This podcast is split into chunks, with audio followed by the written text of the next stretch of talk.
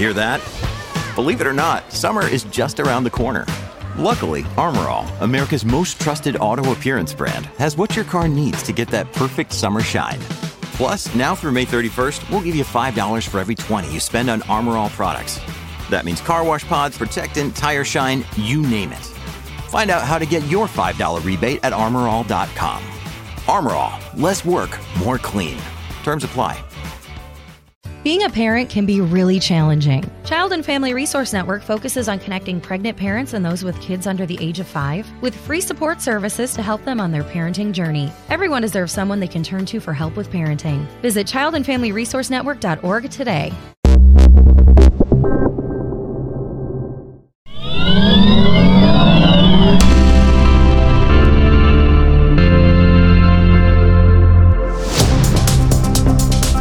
Buongiorno amici e bentornati a Mr. Gadget e Wheels, il primo podcast che vi parla di mobilità elettrica con tante news e curiosità.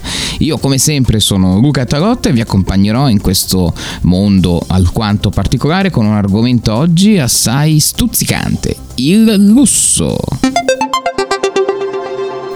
Eh già, il lusso. Partiamo da un marchio storico come Pininfarina, no? un grande eh, made in Italy che ha deciso di gettarsi nell'avventura addirittura dei monopattini elettrici, presentando il suo eh, KPF Argento un monopattino per l'appunto, nato dalla collaborazione con Platum. Ebbene, il KPF è il primo di una famiglia di prodotti che Pininfarina ha ideato e creato proprio per la mobilità urbana. Una famiglia nella quale nei prossimi mesi troveranno spazio anche eh, oltre ai monopattini per l'appunto anche biciclette, e-bike e bici pieghevoli tutti ovviamente elettrici. Un'autonomia da 40 km, un telaio in alluminio, velocità massima di 25 km orari come prevede la d'altronde e ruote da 10 pollici quindi un prodotto eh, possiamo dire insomma estremamente interessante. Anche il prezzo sarà in pieno stile Pininfarina quindi non per tutte le tasche. Si parte infatti da 599 euro. Altro giro, altro brand lusso che si impegna, che entra a gamba tesa nel mondo della mobilità eh, urbana ed elettrica. E ditemi, come possiamo chiamarla semplicemente un'auto elettrica se a scendere in campo è addirittura un marchio come Lotus?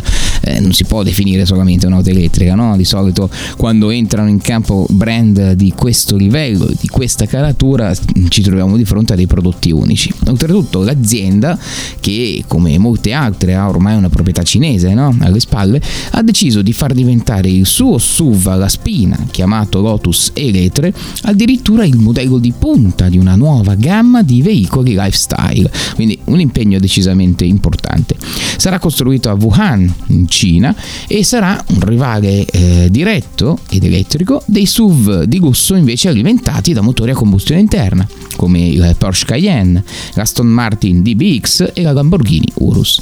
Il tutto ovviamente rimanendo fedele all'idea che se uno compra una Lotus ovviamente è perché si aspetta di guidare una Lotus e quindi la L3 avrà un'accelerazione da 0 a 100 km h in meno di 3 secondi, un'autonomia da 600 km e un costo, anche qui, in pieno stile Lotus, a partire da 130.000 euro.